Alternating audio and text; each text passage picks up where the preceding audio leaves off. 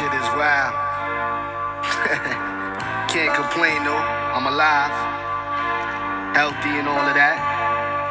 Know what I'm saying? Just trying to do my thing. Praise the all. Bust it. That nigga Slick Rick said, I waited long time sweating it. I got jerk, but now I'm getting it. Hazy like asthma, bizarre disaster. Stress almost me down from being the master, the bastard. Yes, people. Oh my days. We we're kind of back. We are kind of back. Man, computer broke. I just been, you know I mean? It's been a crazy mess. But well, we're getting the setup corrected and we're coming back with um some new shit, people. But you know what I mean? There's commitments and shit like that. So there was a whole heap of films I'd promised to cover and I hadn't. So, yo, this is a special Echoes Chamber that we're putting out there and we're trying to catch up on shit. There's still a few others floating about. I'll get to them. But yeah, people, and we'll get back to our usual weekly schedule real soon, people. And um, I think you're gonna be excited about the shit we have coming. So, let's get into some movie reviews.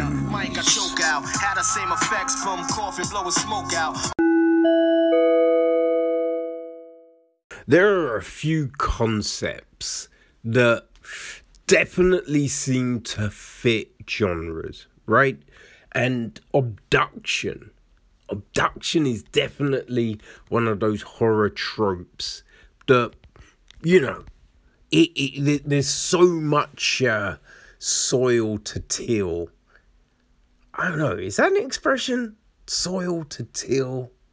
I mean, it, it, it sounds like it should be, right? But uh, yeah, there, there's a, there's a lot to play with, and in this new film, the boy behind the door, it's not just one, but it's a double abduction, and you know, hey, I, it's from a couple of first time directors and writers, right? And you know, they, they, they do a decent job messing around with this concept. Okay, so, um, you know, Boy Behind the Door, it is written and directed by childhood friends David Charbonier and Justin Powell. Right? Um, so it is produced by Ryan Scanridge, Rick Rosenfall, Ryan Lewis, John Herman, Jim Hart. Um, yeah, that's it. Music is from Anton Sanko. Cinematography is Julian Estrada. The editing is Stephen Boyer. Casting is Amy Lippens. Production design Ryan Brett Puckett. Art is Kyle Smith. And our our small but talented cast. We have Lonnie Chavis, who plays Bobby. Ezra Dewey plays Kevin, their best friends. We then have Kristin Bauer Van Straten. Um, she is one of the adults, let's say. Uh, Micah Hop Hauptman is um he's like a, a, a, kidnapper right? And then we have a few police officers scott michael foster rick carrero coy and anna b. Schaffer right? And that's uh yeah that's it. It's real real tight crew but it works. It does work people um and uh yeah the the gist of this film you know it's um like it, it, it it's as I said, look, it's, it's a small cast, but it's a very, I think it's concise in what it's trying to do. You know what I mean? So the gist is this, right? A night of, well, it contains a night of unimaginable terror because it awaits 12 year old Bobby and his best friend Kevin when they are abducted on their way home from school. Mm, I mean, well, they're all kind of, I don't know. They, they, what we kind of know, they're on their way to a baseball game, baseball practice, maybe. But that, yeah. Um. Anyway, managing to escape the, his confines, Bobby navigates the dark halls, praying his presence goes unnoticed as he avoids his captor at every turn.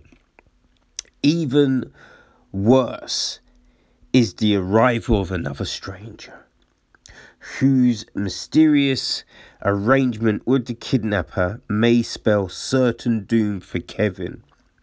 With no means of calling for help and miles of dark country in every direction, Bobby embarks on a rescue mission determined to get himself and Kevin out alive or die trying. Not quite it, but yeah, no, we'll go with it. We will go with it. And hey, as I said, look, for a, a first project, you know, a first feature, this is it, it, it's a well put together piece. It's a well put together piece, and they, you know, they they use the tools they have to kind of set the tone. You know, they play with light and sound, and it works. It it works, right? Because we have the you know the, these kids in this house it's it's one of those like old big kind of you know I mean houses that you see in Memphis and and that kind of thing. Right? A plantation kind of looking house. Not quite as big, but that kind of stuff. Right? So uh yeah. You know, there, there's all the fields around it, so it's kind of a farm, but not a farm you know I mean? There's, there's a lot to play with, and they do. They really do. Now, it starts. it, it, it starts with that old trope, right? An aerial view of a car going along windy roads through forests and fields, right? That is definitely one of those horror horror staples that we find. But yes, so it starts with that then the car pulls up. They open the boot and there's kids. We see the kids. You know what I mean? And, and uh, he, one gets dragged out, the other one's left in. And um, he, he's kicking and screaming and, and, you know, manages to get the boot open. Right? But we then jump forward six out. No, eh, no, it's it would be jumping back.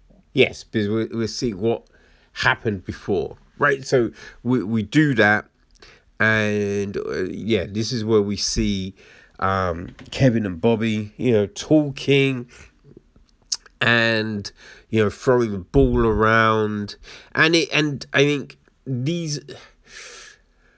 The purpose of this is essentially just to establish the key tenet of the film of you mean? No soldier gets left behind. Essentially, that's it. Right? Because they're, they're talking about getting out of the, the town they live in. And it's just like, oh, where would you like to go? Oh, I don't know. Where would you like to go? Shut your eyes and dream about it. Ah. And, you know, we, we see them, you know, kind of envisioning where they want to go. And then it's just like, hey, promise me that you you won't leave without me. Hey, never. I'd never leave without you. You know what I mean? That's it. Right? It's not a spoiler. It's literally at the very beginning of the film. right? But it, it it's just that that's the staple right? They they, they want to show you that because it's just like obviously he's gonna try and try and save his friend. You know they they made a pledge right? I mean i mean you don't necessarily need it. You know what i mean? Because i i think those things are kind of a given that you would try and help a friend now there's obviously situations where someone, you know, A, you might not be able to. Sometimes you're just way too scared. And listen, there's situations, right, where you kind of go, yo, you should have had my back, right? And then there's other situations where you'd be like, I, I can't hold it against you for not. You know mean? Like if someone's got a gun held to your head right? And, they're trying to get like you you couldn't fault a friend for for dusting because it's just like essentially you you're dead. You're dead. Do you really want your friend to die with you? You know what I mean? It, it, there's things like that. So I I get what they're doing at the beginning, but I'm kind of like, eh, we don't really need it. And it does. I mean, it does get a little bit tiring sometimes when the film starts and it's like, hey, this is what happened 24 hours before. And be like, why didn't we just start there? Right? Because you're essentially showing me a few seconds and then we're jumping. It's a bit like, eh, do we need to? But, you know, it's not a big deal. But anyway, when we get back to the action, right? We're, we're kind of seeing how how's Bobby gonna save Kevin, right? What's gonna happen now? As I said, look, I, I think the film is it's well put together. It's well put together. It is a very solid debut. I hated these kids though. I hated these kids. Oh my God. Whew. They are frustrating like a motherfucker. For real, people. You know what I mean? and it might sound like I hate kids. I don't essentially hate kids. I just don't really like kids I don't know. You know what I mean? If my peoples, their kids, I'm fine with. But yo, other people's kids, you're just like, it's so irritating. And I think the thing with this, and it's something that I think I've talked about in the past, right? It's when you set a film in the present day and act like people don't have a clue of certain realities, right? I that always just bugs me a little. You know, because I mean, some of the actions of these kids in this piece, you're just like, what the fuck are you doing? Like, why the fuck are you doing? That makes no sense. Makes no sense.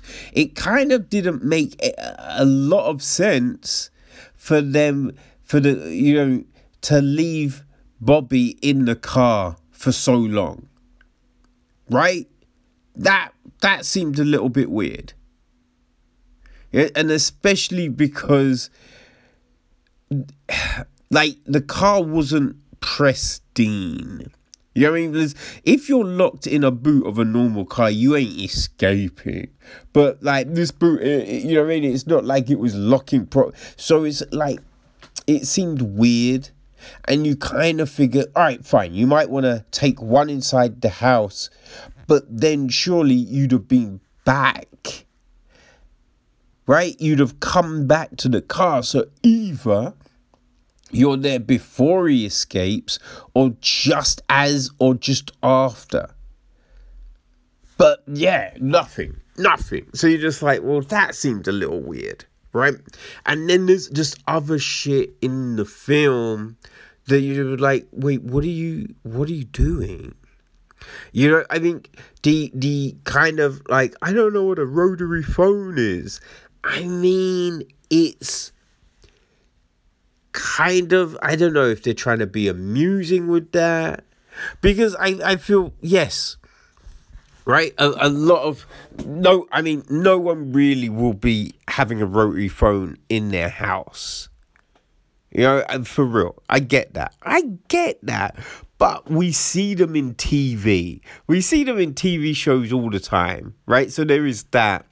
And then I think a lot of houses still will have a landline phone right? And even your the way your internet is connected. So i you know going i don't know how the phone would be. I just thought mm, i don't know if i buy that right? I don't know if i buy that. And i think the other the, the, it, it, it, it's just some of the things that are utilized to create the tension, yeah, that's great. But walking around an old house, there's there's going to be a load of creaks. There's gonna be a load of creaks. Just going up the stair, like you know what I mean? Just doors and everything like that. And if you're in a quiet house and someone is trying doors, you're going to hear. You're ju- you're going to hear. You could try and be as quiet as possible, but there's a certain door that just makes noise, right? Just that one where you turn the knob. You mean? It's just all the mechanisms. They just make noise right? You haven't just WD 40 every single like little bit of that. So they're gonna be making noise. So there's that, which was a bit like, eh, where?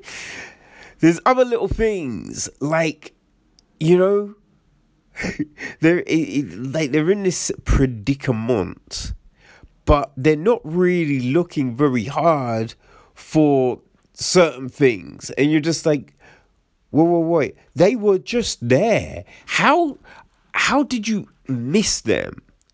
Right? How would you miss those things?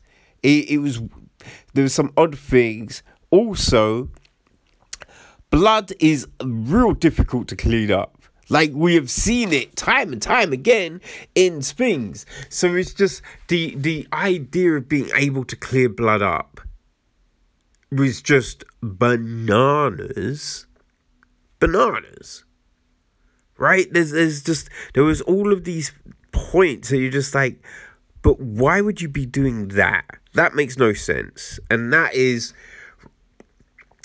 you, you kind of also think like there was I get why they didn't do it, right? I get why they didn't do it.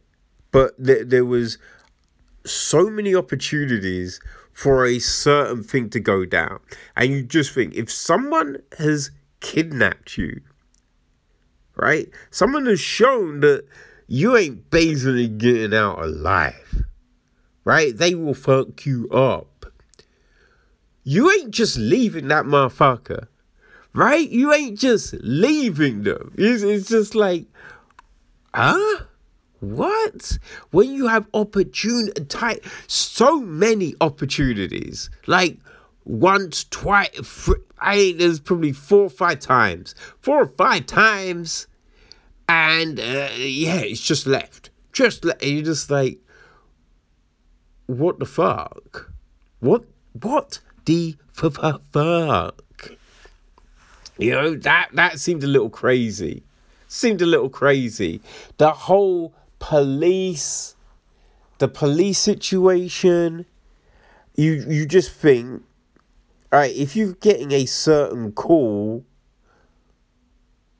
then you'd think there'd be a certain protocol. There'd be a certain protocol, right? And it seemed a little nutty, nutty to, uh, yeah, not.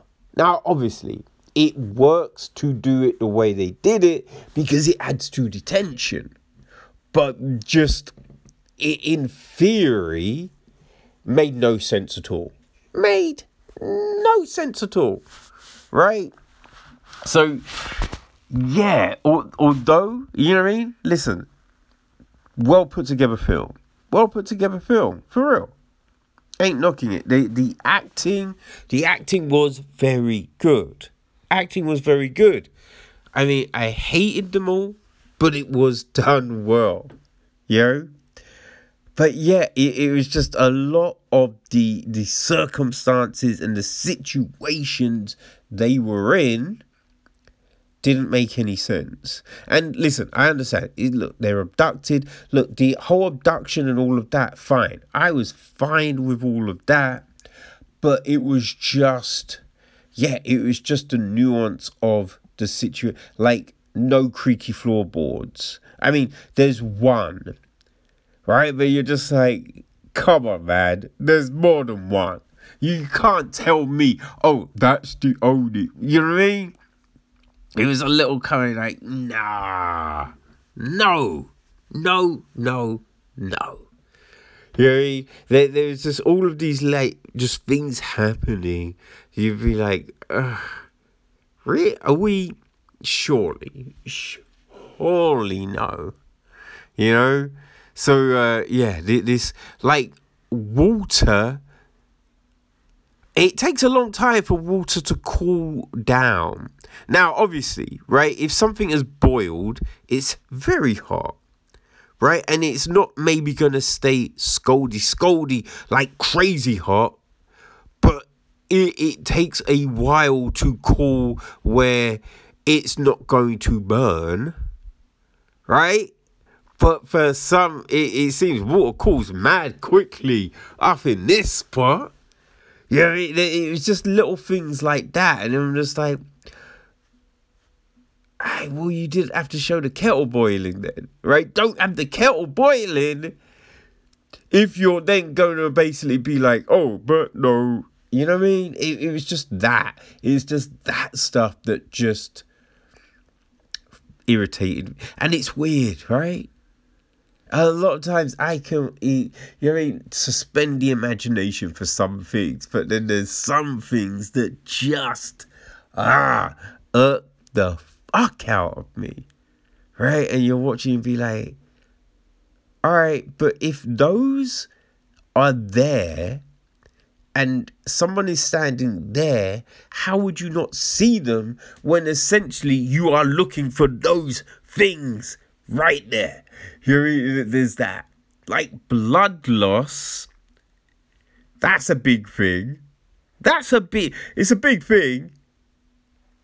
But yeah, they they play a lot fast and loose with that, right? It's just these little things. I'm just like, Arr. so you know. I think they, for me, hold the film from being great. Like I, I thought it's decent.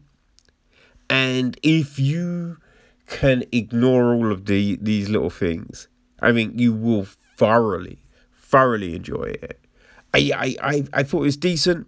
I, I did think it was a little long, right? And it's not essentially a long film. It's what I think it's 88 minutes. So it's not a long film, but when you have um, you know, someone wandering around the house and try like it, yeah something it did seem like it could have been a bit shorter right but yeah that's it that's it but listen if you like horror right if you like those abduction kind of will they escape what's gonna happen that's your jam then the boy behind the door could very well be for you right and listen everything i've said hey, it's not taking away from the stellar effort that everyone put in because they really did. it, it is. It, I'm not for everything. It's not a horrible film. It's not a terrible film. Right? It is decent. It's decent. So it's on Shudder right now. This is our, our, our one of our catch up reviews, people. So go check it. The boy behind the door. Okay, so we have a new horror flick over on Shudder. I mean, it is all just horror flicks, so I don't even know why I came with that sentence because it doesn't make any sense, right? It's a horror platform, right?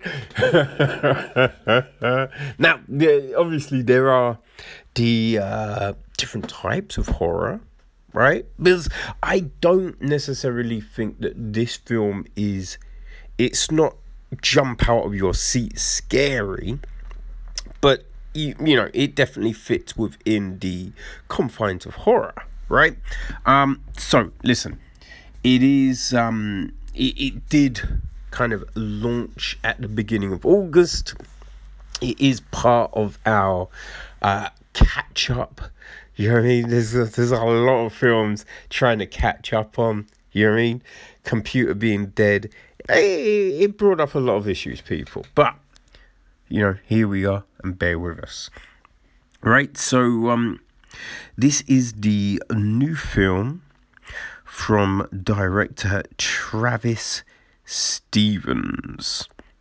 I mean, old Travis, boy, he's uh, yeah, he's he's got a lot of um, what's in the oven? Pies in the oven. I think that's an expression, right? I believe so. Um, but yeah, uh, so Travis, he he directed it. He also helped on the screenplay along with Mark Steensland and Kathy Charles. Uh, Travis also helped produce the film along with Inderpal Singh and Bob Portal, along with Barbara Crampton. Um, Travis also was editing the film along with Aaron Kuzia. Uh, so cinematography is David Matthews, and the music is from Tara Busch. Okay, so um, the cast, well, it is starring Barbara Crampton. She plays Anne Fedder. Her husband is Pastor Jakob Fedder, played by Larry Fessenden. Um, Jacob's brother, Bob, Bob Fedder, is played by Mark Kelly. Um, Bob's wife is Carol, and she's played by Sarah Lind. We then have, um, let's say, the master, played by Bonnie Aarons. I mean, yeah, the, the the name was a little odd, but hey, they decided to go with that.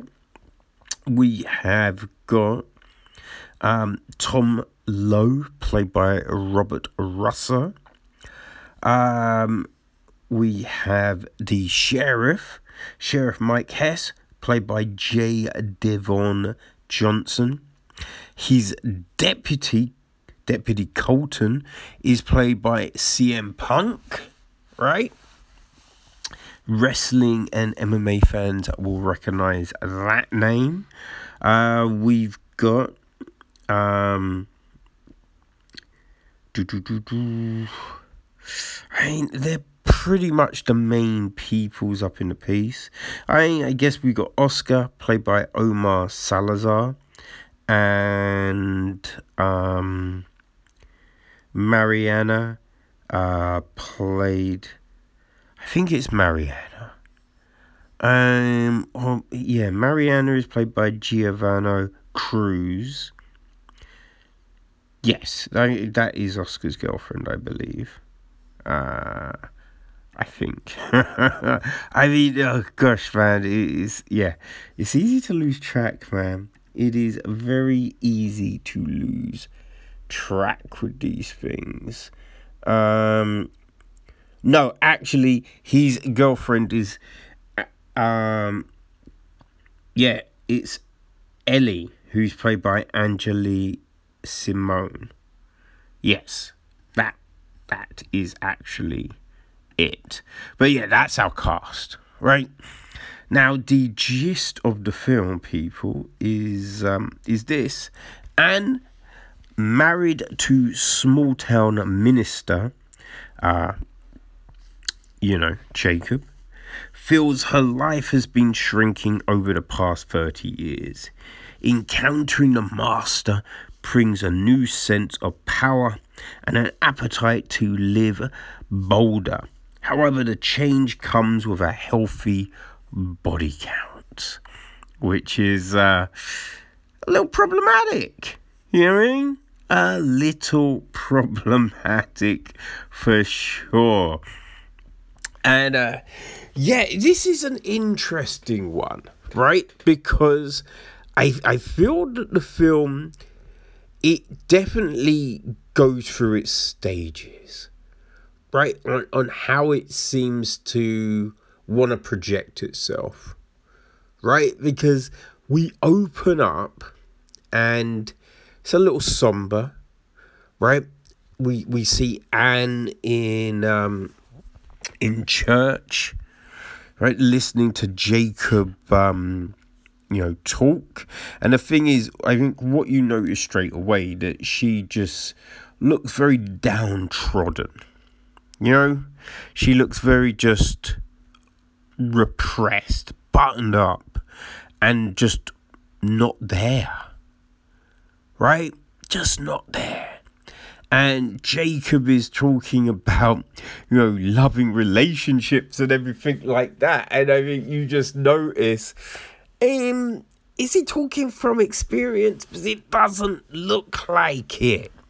Doesn't look like it. You know, and and everyone in the church, like you can see, they they respect him and revere him, but when they're leaving, you know, they go up to him and be like, "Oh, thank you, pastor," ba ba ba, and she's just standing there meekly. No one shakes her hand, right? No one, you know, is like, "Oh, yeah, you you know, you're so." Lo-. No one says anything to her which is very straight because you know if the sermon was about relationships right and you see his wife there you're thinking clearly he's talking about experience so you would you know you'd be like yo man ah it sounds like you two are just still in love and still yeah good for you guys that's great yeah i wish i was like you you know, now uh, young Amelia does say, you know, oh, I hope someone feels like that about me someday. And you do kind of, it, eh, the priest, oh, Jakob does seem a little creepy creeps. You know what I mean? In regard to her, and especially just like, oh, I'll, I'll come round and see your mother. Yeah, it was a bit like, hmm, oh, Jake, Jake, what, what are we trying to do here? You know what I mean? But that that's what you kind of feel from the beginning of the film, right? We get that sense. Now we um as I said, look, we follow Amelia home from church, and that's when it really starts to, uh, you know, we get a little kickstart into what's gonna happen. Right? So we, we get all of that. It it gets it definitely takes a little kooks when um, Anne's ex, you know, childhood boyfriend Tom arrives in town to help with um, rebuilding the uh, the local mill. Right, so that whole thing, it, it it seems to send the film in a different direction. You know what I mean? Definitely. Because, I mean, as I said, look, we, we get that whole passionless marriage vibe. And now it starts to get kind of reaffirmed. One funny thing is, right? Because like, there's topics that you feel the film wants to talk about, right? topics it wants to talk about, like um, love, relationships, empowerment, all of that. I mean, one thing, one thing that I will say, it, it, it kind of, I don't know, it, it, I feel it touches on, but it doesn't really, you know, talk on it. It's a kiss, right? Now, sex, sex that that's definitely infidelity, right? But is a kiss. Because you get that, you know what I mean? When someone's just like, oh, I still like you. And then you like a little kiss. You know, I, I guess you could say if someone kisses you and don't kiss them back, right? But then if you grab their face and start to smoochy smooch, it's kind of still the same thing, right? Still, I feel there's still a little infidelity up in there. But we, we have all of this. But yeah, the film it definitely jumps. It definitely jumps. And when I say the film jumps, I'm like, because at that beginning, those beginning kind of feels, you feel that it's going to be a um a straighter film. Right? It, it it's gonna be more of a drama. You know, dealing with these things. But it it gets it gets a little crazy gets a little crazy, it gets a little kooky with um, some of the stuff that we see. Now, some of the effects are definitely they're definitely out there. Right? And I I will say, right, they're not rubbish. Yeah, and I feel that the effects do not take you out of the film, but they are a little OTT in in spots, right? So you then lose your dramatic tone. But that's fine. That's fine.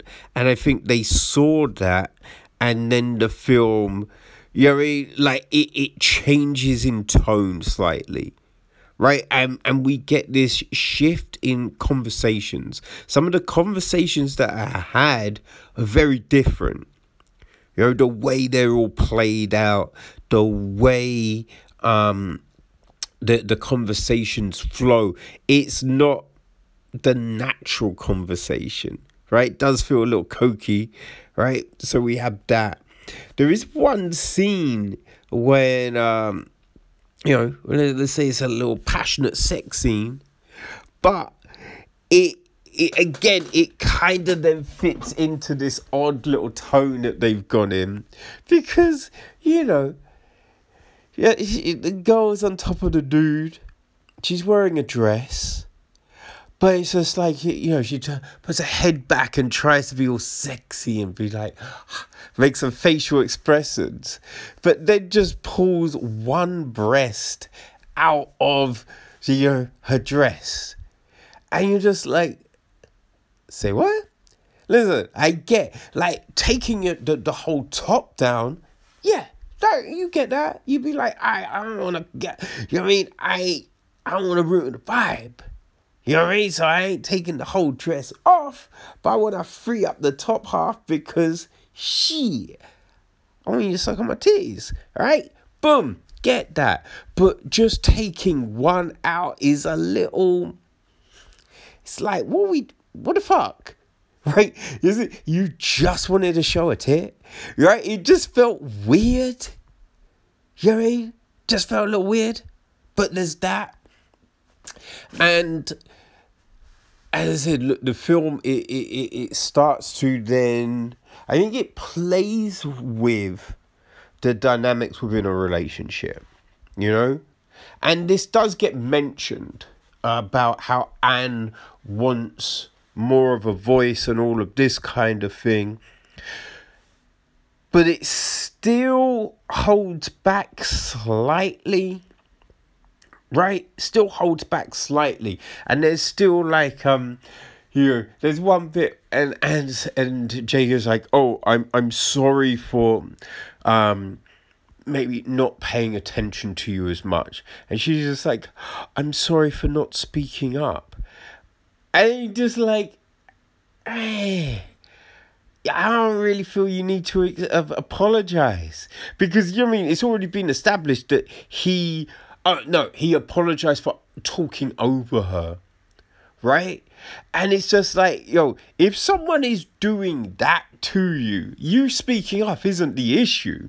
You know what I mean? And they've created an environment where you can't. So her being like, oh, and I put, I mean, it was a bit like, yo, why the fuck are you apologizing? This ain't your space, right? It, it, it's clearly we're, we're being given a narrative that he's the fuck crease one here.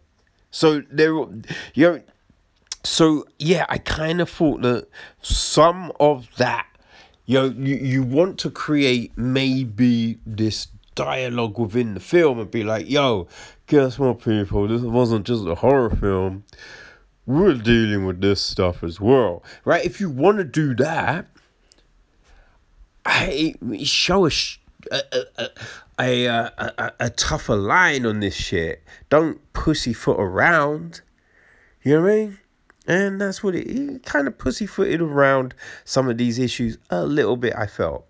Right? But uh yeah, I mean it's not a bad film. You know? It's not a bad film. I, I wouldn't say it's the strongest in the Shudder library, but it's a decent watch. You know what I mean? It's a decent watch. You kind of felt the storyline did get a little bit. And I understand. you you got a story about vampires and the church and all. Yeah, it's kooky. It's a kooky storyline for sure. But what I mean is like um, you know, in what happens, in what people do and how they react and that kind of thing, it it does get a little bit flabby, right? Gets a little bit flabby, could be tighter in places, but do you know what I mean? If you want a an easy going watch, then Jacob's wife, hey, that will fit that bill. You know what I mean? think that will fit that bill. If you want to watch a horror, but you don't like that the whole crazy, crazy, scary ass ones, you know what I mean? Like what that new Candyman looks like. If you don't want that, then yeah, again, boom, this is your film, right? So uh, yeah, and people, if you're subscribing to Shudder, yeah. You, you you don't lose anything by watching old Jacob's wife. So uh, yeah, give it a whirl. As I said, look, it came out beginning of August, so it's on the platform, so you can go and enjoy. All right, people, have fun.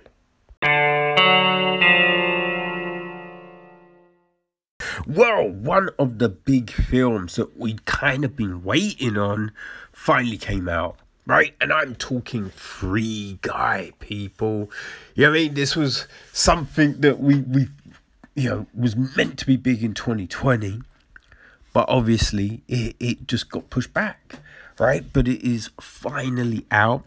So it seemed fitting to go to the cinema and take a look, right? Because there was so many talented people involved in this, and I was intrigued, right? It was like, okay, how is this?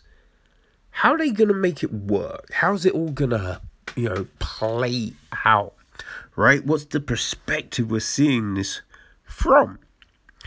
Yeah, so it's directed by Shawn Levy and it is a written screenplay by um, Matt Lieberman and Zak Penn from a story from Matt Lieberman. So it is produced by uh, Levy along with Sarah Schechter, uh, Greg Berlanti, Adam Kolbrenner, and Ryan Reynolds. Cinematography is George Richmond. It is edited by Dean Zimmerman. Music is from Christopher Beck. Um, and boy, the cast. well, people. So Ryan Reynolds, he plays Guy. You know, um, he also plays Dude. Uh, we've got Joe. Well, let's say Lil Rel Howery is his guy's best friend, buddy. Um, we've got Jodie Comer, Korma, you know, from Killing Eve and whatnot. She plays Millie Rusk, aka Molotov, Molotov Girl. Um, then we have um, Mouser, who's played by Utkarsh Ambudkar and Walter McKees, aka Keys, and he's played by Joe Keery. I mean, it's just a bad nickname, right? To like your nick, your surname's McKees, and your nickname just like ugh, shoot me now, motherfucker. But anyway, I digest, right? No, I don't digest. I digress. Yes, I. Di- I probably I say that all the time. I, ugh, I'm an idiot. Anyway, but they are, um, they're developers along with Millie. You know, so they're all develop game developers. Uh, we've got Antoine, who's played by Taika Waititi, and he is the owner of um, I think it's pronounced Soonami Games, right? And that's where um, Mouser and Keys work. Right, we've got um, Britne Oldford, who plays a barista at a coffee shop that Guy frequents every day. Right, so um, other people in the film, with you know, there's a character called Bombshell, played by Camille Kostek, um, guy called Keith, who's played by Matty Cardarople, and um, Officer Johnny, played by Mike Devine. Right, so um, yeah, there's a few big streamers, gamers appear in the film. Um, I guess if you're in that world, you'd know who the hell they are. There's a guy called Ninja. Um, Jaxapilla Jaxa set her Jax Eptinicini. I don't know. Pokimane, Dan TDM, LazarBeam. If that means anything to you people, boom, there you go. They're in the piece. Alright? So, now, what is the film about? Well, it is this. A bank teller who discovers he is actually a background player in an open world video game. Right? I think that that's often um I think you you often would call that as a what a a, a, a non playing person a not uh, a non-player character. I think that that's I believe that's the vernacular, right? But um, yes, he uh, one day he decides to become the hero of his own story, one he rewrites himself. Now, in a world where there are no limits, he is determined to be the guy who saves his world his way before it's too late. Bum, bum, bum. So, yeah, I mean, it, it, it you know, it, it's definitely got some intrigue to it, right? So, how are we gonna make this work? That's the big thing, and um, you know, we we get the game. is So it opens up, right? opens up with you know explosions and craziness and we are introduced to free city right and everything that happens so basically it's kind of like i'm saying i i don't play i because i don't play video games man so I don't know. But from what I've ascertained from, you know, what I've seen in the past and people have told me and all that jazz, right? I'm going to say that Free City is kind of similar to Grand Theft Auto, right? That you kill people and you get you know, you get points and missions and all of this kind of thing.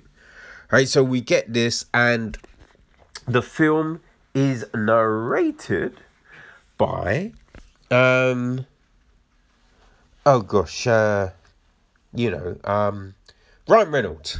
oh, I, I forgot my man's name, right? Ryan Reynolds. He narrates um, the film and introduces us to who he is. Right? And then from that, we kind of follow him around, right? So we see him wake up and then you know, go to the wardrobe, pull out a blue shirt. I mean, that's literally all there is blue shirts right? Same color, same color trousers. He puts them on. He walks down the street saying hello to people. Just all of this. Bumps into his best friend Buddy, right? Tells us Buddy's his best friend. Then he goes in and um, buys his morning coffee. Right? Buys his morning coffee and then goes to the bank. And we realize, oh, this is you know, do do routine, and we see this a few times. Goes to work at the bank, right? They get stuck up all the time, you know, bank robbers, all of that kind of thing, and they do a similar thing, right? But they're always happy and just like oh, blah, blah, blah, blah. right. So we have all of this, and um, we see a girl comes into you know he sees a girl, right? A female character. And this is Molotov Girl, Millie. Right? Now, we then kind of f- jump out into the real world and we see Millie in real life. And, and the crazy, they do that thing, right? That, uh, was it? She's all that, right? It, it, it's that never been kissed, that, you know, that Mean Girls thing where they take an attractive girl and then they try and sell you on the fact that oh yeah look at her. Look at her looking all frumpy and not attractive. And you know, they do that bullshit where you're just like come on man. Like no one's buying this shit right? But they have her and she's on this mission. On this mission. Because we see some video of her and her friend keys you know uh, talking about this video game that, that they've created and how they, they're trying to revolutionize gaming and blah, blah, blah. Right? But then we're cut to her in a coffee shop, right? Playing video games and all of this. And then we also cut to Keys now working at Soonami Games with Mouser. Right? And um, yeah, so you realize, oh, something happened, right? Something happened. They're no longer friends. It's all gone a bit funky. All of this kind of jazz. And that's our film, right? Now, one day, Guy seems to, eh, you know, Molotov girl, she attracts him somehow right? And and you know, he's walking past her, when he sees her, she's humming a song, right? Because he notices her in the bank, and then he, he sees her again. She's humming a song, and you know, this kind of for some reason it it, it makes him start to think and move out of his programming, right? He he starts to kind of be like, oh what if I do this and what if I do that and I could be a sunglasses person, right? Because all the heroes in the piece, all the guys with the guns and all, wear these sunglasses, and the non-player characters they don't, right? So they kind of refer to the, you know the actual player players as sunglass people, right? And he's like, I could be that too, right? And that's where the game kind of kicks in. Now I'd say, look, it's all fine, right? For me, it, it kind of just felt like that typical Ryan Reynolds film. You know what I mean? Because here's the thing with the intro, the intro felt so Deadpool-y, right? And just a lot of other Ryan Reynolds films where we have him do the, you know, the narration at the start, and it's just Ryan Reynolds. You know, he he's not. Re- it's not really acting. We're not really getting a character here. It's just him doing what he does. You know, voicing it how he voices anything. You know, it just sounds like Ryan Reynolds. You know, there's no big surprise. It's like when you saw Adam Sandler in, you know, Punch Drunk Love and Uncut Gems, you're just like, yo, who the fuck? You know what I mean? Because it was completely different. Right? Jim Carrey in um, Eternal Sunshine completely like killed it. He's playing someone completely different. Right? And some people, like a lot of actors, actresses these days, they're just themselves in everything. They get they they getting the roles to be them, right? They're the big thing that's selling rather than they're really good. You know, like a, a Philip Seymour Hoffman, say, who is you know a great character actor. Right, Ryan Reynolds isn't that. So it's just kind of like Ryan Reynolds. Then all our other characters is mad over the top. Right? So you you have this there's a thing there's not a lot that differentiates the video game world to the real world. I mean, the video game world, I mean, you could say it's brighter, but in the way people act, right? There's if you just had like maybe everyone in the video girl game world is over the top, boom. But once you step into the real world, it it the film is then played in a more serious tone. That would have been interesting, but it's not. You know what I mean? It, it we we have um like Mouser and Keys. They they will come off as like caricatures you know, and especially Antoine. Now, it's amusing, don't get me wrong, it's amusing for a little while, but it then just becomes a little bit too much. Where it's a bit like, ah, I mean, whew, I this this is kind of worn thin. This joke is a little bit, you know what I mean? You you wonder as well, right? Because it's this whole thing that guy's been looking for this girl right? Because he's, that's the thing. We, we see him talking with Buddy, like, oh, I want to find a girl, ah, oh, but I haven't found her yet. And you're just like, Molotov girl, right? Because the Brasit, the Batista, you know what I mean? This uh, young lady who we see, you know, Britne Oldford, cute as a button, cute as a button, and I gotta say, cuter than Millie cute and Millie. Right now, obviously, there's preferences and whatnot. You know, everyone can, ha- you know, everyone else sees things in a different way. But it's a bit like, I, why wouldn't you find any of these other girls attractive? You know what I mean? It was, it was just this weird thing. But we, we have him go on this mission.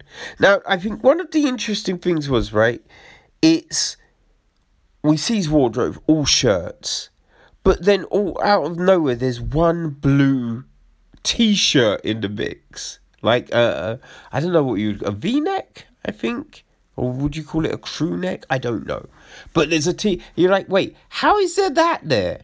When all the all we've seen in the past is t. You know what I mean? It's, it's a bit like, oh, what the fuck.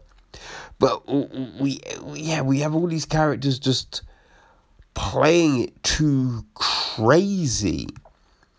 So, like, we know what's happening. Like, we know what's going to get because essentially we see him, you know, doing different things and, you know, he respawns, right? But it's like he wakes up again and everything's fine and everything's. And it, you're just like, yeah, but we know There, there is no life or death. It's nothing like we, you know, the, the, the film is always going in a certain direction. You know, there's no peril. Now they try and inject a peril at the very end, but up to this point, you're just like, yeah, but I mean, what's really gonna go wrong here? Now, if they said, oh, if he dies, he loses everything, boom, that might make it a little, but that's not the case. So, it, you know, there's no real craziness. But the weird thing is, they, they try and play it like everyone in the real world is suddenly intrigued by everything that's happening in this game. So we're meant to be sold that this game is, you know, the, the, the thing taking over the world. But you're just like, would it really be? Because I think there's a lot of comparisons with this and like stuff like Ready Player One. And I will say, there's they're completely different films, right? The the, the difference is that I mean the, the the big thing is they're both kind of video game films. That's kind of it. But with the video game in Ready Player One, the Oasis, right? So that we're told like it, the setup is that yeah this is a, a huge game which everyone has become enamored with. Like well not, not even everyone but a large proportion of society right? We're, we're told this and why right? And and why would people be? And so that's all we're given that so you can believe in okay right i get why these people would do this thing, right? With Free City, it's hard to see, right? It, it, it, it's hard to see why, right? And I think that's one of the big problems because you're just like, eh, who's giving a fuck, man? You know what I mean? Who who cares? It's crazy. So we we have all of this, but as the film plays out, right? We, we see kind of different stuff happen in the real world and all of that. We do get that crazy thing, right? Where even though like these characters are supposedly they're not crazy rich or anything like Keys and Millie, but their apartments huge, huge apartments, right? They're doing their thing. Suddenly, from hating each other, then they're kind of friends, right? You're just like, wait, huh? What? And the film does that horrible thing. That horrible thing where, like, someone says some crazy bullshit that makes it doesn't really make any sense. It's just some candy coated meh. But it suddenly changes everything. You know what I mean? And you're just like, say what? you know what I mean? It's kind of like, wait, actions should speak louder than words, but basically, you just say a thing, and uh, that's meant to negate all of these years of bullshit. Like, what are we doing here, man? This is insane. This is crazy. Right? So so we get this and the I hate I hated I hated the end so much. Oh man, it repulsed me. I felt sick in my stomach. but I will say, listen, everyone in the studio I was in thoroughly enjoyed themselves. Everyone enjoyed it and visits a 20th century Fox. Well, no, no longer Fox. It's just 20th century, right? It's a 20th century film which is owned by Disney. Disney owns Marvel, right? They own Star Wars. So you get a huge sandbox to play in and reference. And oh, they play and they reference, right? So there's a lot of you can look at it and be like, okay, yeah, I can, I see why loads of people would like this and enjoy this. You know what I mean? I get it. Now, it, it didn't work for me, but I feel I'm not a huge video game. I, as I said, I don't play video games. It's not my. Now I can enjoy things like I enjoyed Ready Player One as a book. I didn't think the film lived up to the book, but you know it was okay, right? So I can enjoy the the world creating and all of that. But yeah, just Free Guy just didn't really work for me. You know? Just because like there was these moral things that are thrown in there that made no sense like this big confrontation towards the end and the outcome was a bit say what you know what i mean it'd be like wait after everything that you said at the start and throughout the film and now you're doing this that makes no sense the other big thing was like wait surely surely there's backups. Surely you'd have stuff in the cloud, right? You'd have stuff. So the notion that oh, this is it, it seemed weird. It seemed weird and implausible. So there was a lot in there that I, I that frustrated me. But that's just I. Uh, you know, sometimes I find that thread and I will pull and pull and pull. You know, I I can't. For some reason, I can't separate. Like I can watch Game of Thrones and be like, yeah, that's awesome. Yeah. Okay, dragons. Well, yeah. You know, I get that. Dire wolves. Boom, boom. But then you watch something else and be like, wait, if they're a spy, then surely they would. And you'd be like, wait, that makes no sense. I, you know, I can read comic books, enjoy Daredevil as a character. You know, Black Panther makes sense to me. But yeah, some things, and I'm just like, nah, I ain't buying it. So, yes, I understand. I am a contrary motherfucker, right? But yeah, this it just didn't necessarily work for me. But the friend I went with loved it.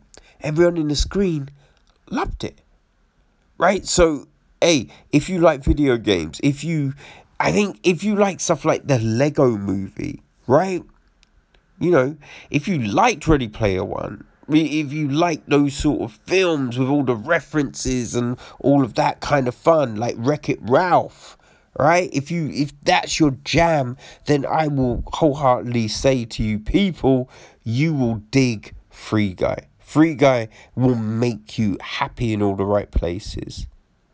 So yes, didn't work for me, but I if if those things are your jam, right? Those things make you happy can smile, then hey, go check out Free Guys in the cinemas, people.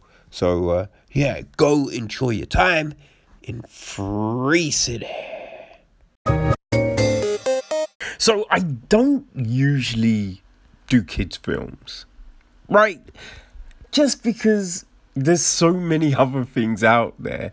Because you know I mean. it's not to say like a lot of them aren't enjoyable right? Because I feel kids' films have definitely changed. Well, I think we, we, we should say some of them have, right? Because some are definitely made just for kids.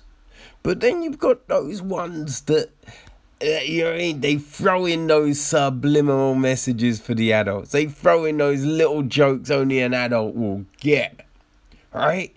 And then you have ones which are just good stories, right? So anyone can just enjoy a good story.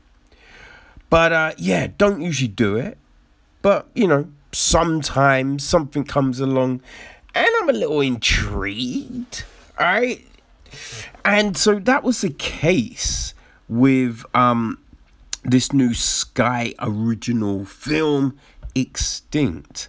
Now, I have to say, one of the things that did grab me was seeing Joel Cohen's name up on the piece. Right? The Coen brothers, how good their stuff is. So I was like, oh, okay. Wonder where the other brother is, but fuck. You know what I mean?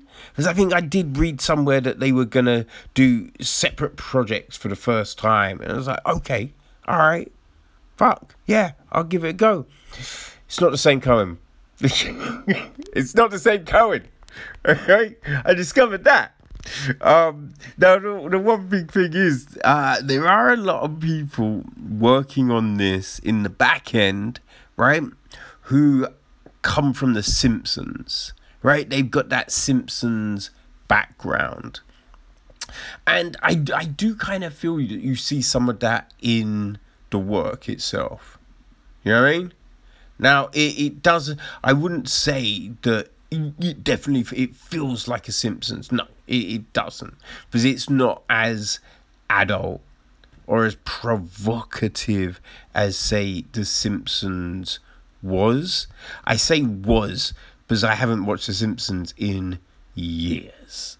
But I remember when I did watch it back in the day, it was a little edgy. You know what I mean? But uh, yeah, so it's not that, but yeah, a lot of the people's come from The Simpsons, right? So this is co directed by uh, David Silverman and Raymond S. Persi. It is written by Joel Cohen. Now, I, I, I think the thing is, most of the time it is written Joel H. Cohen, right? That that's that the the fish. Hmm. That's the thing that's thrown in to show. Yeah, I'm not one of the Coen brothers, right? So Joel H. Cohen, John Frink, and Rob Lazebnik, they wrote the piece with help from Matt Goosen and James Woodham. Okay, so uh, producing it, we have got um, Cohen, Frink, um, Lazenkin, Lazen, Zebnik, along with Zolegli Wang, uh, Yanning Zhang, Matthew Berkowitz, and Joe M. Aguilar. Right, they're our main producers. Um, it's edited by Stephen Liu. The casting is Linda Lamontagne. The production design is Evgeny Tomov. Um, boy, there's, I mean, being an animated piece, there are a lot of people involved. A lot of people involved. Um, boy, so I'm just gonna shout out some of the storyboard artists. So Natasha Wick, uh, Kennedy Terrell, Bill Riling, Ricardo Osuna, Shannon O'Connor, Kimberly Mills, Patrick Mate, and Quinn Larson, and Pierre Alexandro Comtois. So there are, I mean, there's other people, right? Because you've got visual design, character development. So there's a lot of people involved, but so it'd be I'd be here for ages reeling off these names. So we won't maybe do that. But it's an impressive voice card. So our um, main characters, Ed and Ope, are voiced. Ed is Adam Devine, and Ope is Rachel Bloom. We've also got Ken Jeong, who plays Clarence. Uh, Zazie Beetz plays Duty. Jim Jefferies plays uh, Bernie. Catherine O'Hara plays Alma. Reggie Watts plays Hoos. And Ernest Shackleton. Right. Alex Borstein plays Mally. Henry Winkler is Jepson. Julie Chan is uh, Mrs. Sun and a, a little girl. Steve Aoki, you know, the DJ. He plays Vinny, who is a DJ. Uh, we've got Jon Lovitz as Conch. Sydney Mallenberger plays Bo. Maria Bamford is Bo's mum. Raymond S. Persi he plays that guy and Booby. Um, David Silverman, he jumps in, adds his voice as the Cyclops. Uh, we've got Tom Kenny as Mozart. Jason Hightower is the narrator. And yeah, they're, they're the main ones. They are the main ones. So you may think to yourself, okay, cool. But what is this film about? Well, I will tell you. Siblings Ope and Ed are flummels. Um, cute, furry, donut shaped animals who live on an island in the Galapagos in 1835. Ed desperately wants to fit in with the community while Ope constantly creates havoc with his impulsive behavior, getting the two of them banished. Undeterred, Ope leads Ed up the far side of the mountain to the Forbidden Zone, where they find and plummet through a mysterious time portal where they learn to their horror that flummels become extinct in 1835 and extinct hence the name people extinct. You know what i mean? Ope and ed must undertake a tumultuous time hopping adventure in order to return to their own time and save their species. Bum, bum, bum. So, uh, yeah, I mean, it is an odd, it's an odd film, right? Well, and when I say odd, I mean, I, I like I wonder like how you invent because they yeah they look like donuts right? Furry donuts with a face on. Um and you think like all right how you come up with this craziness? Like it's not so much a coherent story but a lot of craziness melded together Right, so I would, you know, to be honest with you people, you know what I mean? To play it straight, this weren't for me. Right? This, oh man, it irritated the hell out of me. Right? Irritated the hell out of me. And I say that because they would do, like, everything was just so obvious. You know what I mean?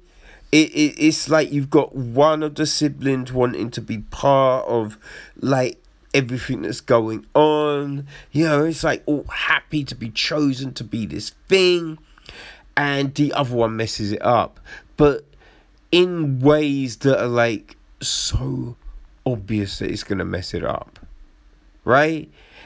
It, it is. It's not like you're doing an event and it's just like, oh, I've got a um great supplier for for the chairs. And someone's just like you know what? No no no no no. I can save you money. I've got someone they will do your chairs. And either the chairs come you know i mean they're late or the chairs that arrive are just not the right type of chair. They're, they're just crazy right? It, and you can see people fucking up in those ways. But these it's just like oh, let's do something real goofy, and we can have explosions and crashes, and you know, it's it's that, it's that. That's what you're getting, right? There, there, there, there's nothing intricate with this story. It's all pretty on the nose.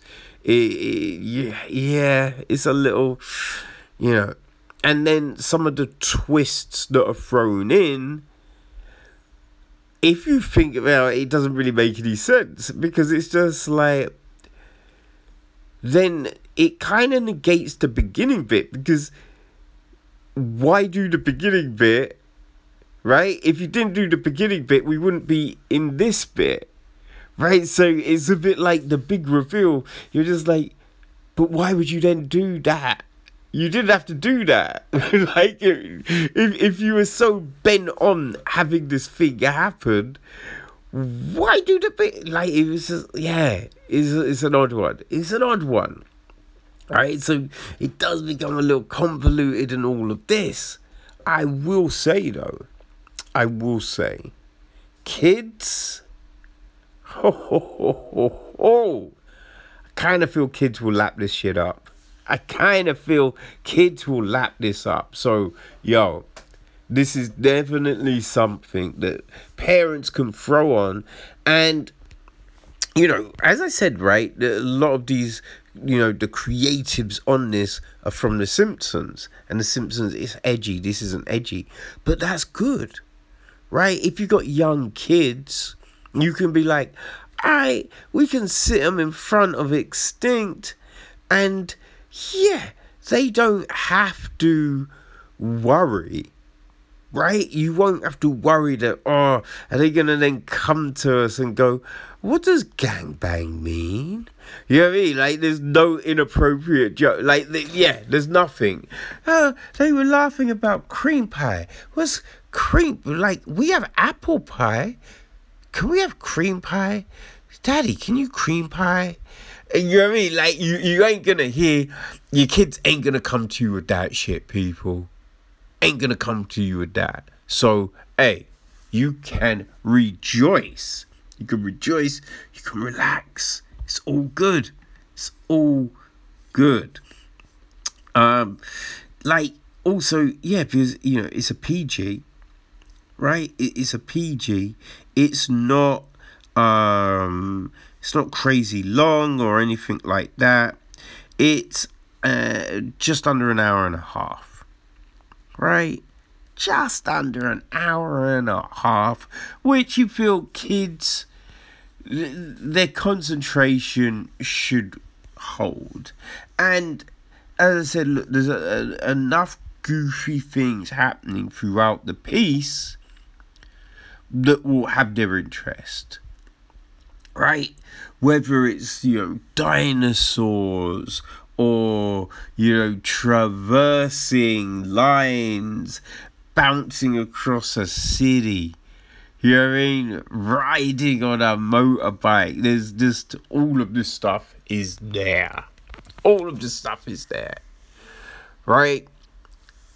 So, yeah, it's also very colourful. It's very vibrant like the flowers and then you know all the bright lights of the city just the designs of the the very weird different animals right we got a dinosaur up in this piece the dinosaur uh, does not look like any dinosaur we will see in the Natural History Museum, people. Whether it's the one in the UK, the one in New York, right? The one in Berlin.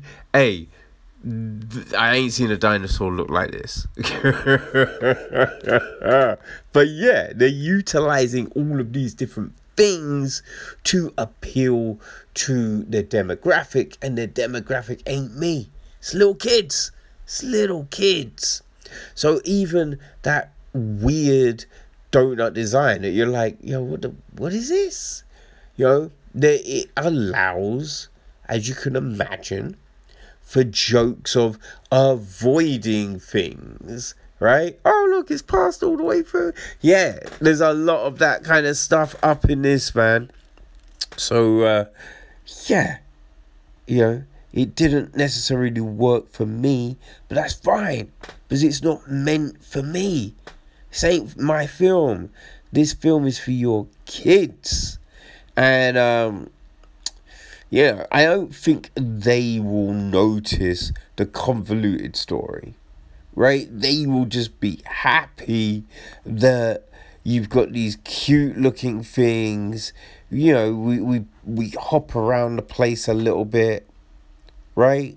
Hop around the place a little bit, and uh, they get to see fireworks, they get to see explosions they get to see a lot of fun, goofy shit.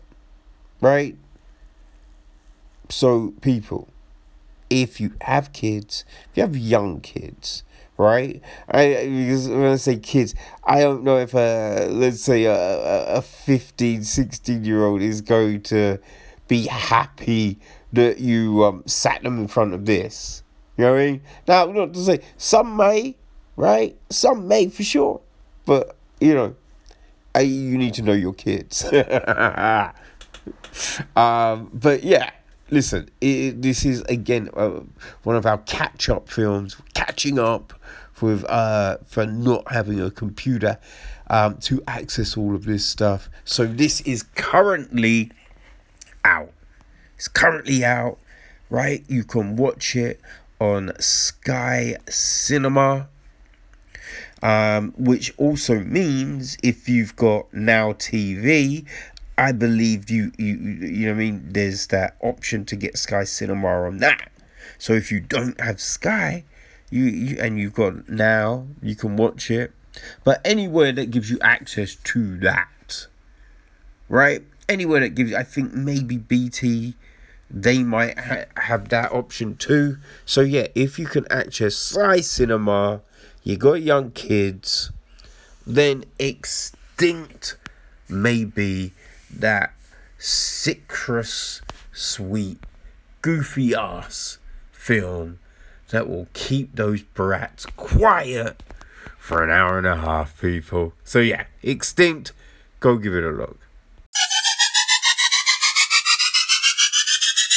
Yes, yes, people. So, yep, that is it for um, part one because it is a two-parter, people. As I said, we got films to cover. So yeah, we have another four films. You want to go check it out? Hit the link in the um, episode description or hopefully you subscribe and part two will be in your feed already and if you don't subscribe people what the fuck are you doing go do that shit now right? We're on all the platforms. You get your podcasts. So enjoy. Check out part two. I peace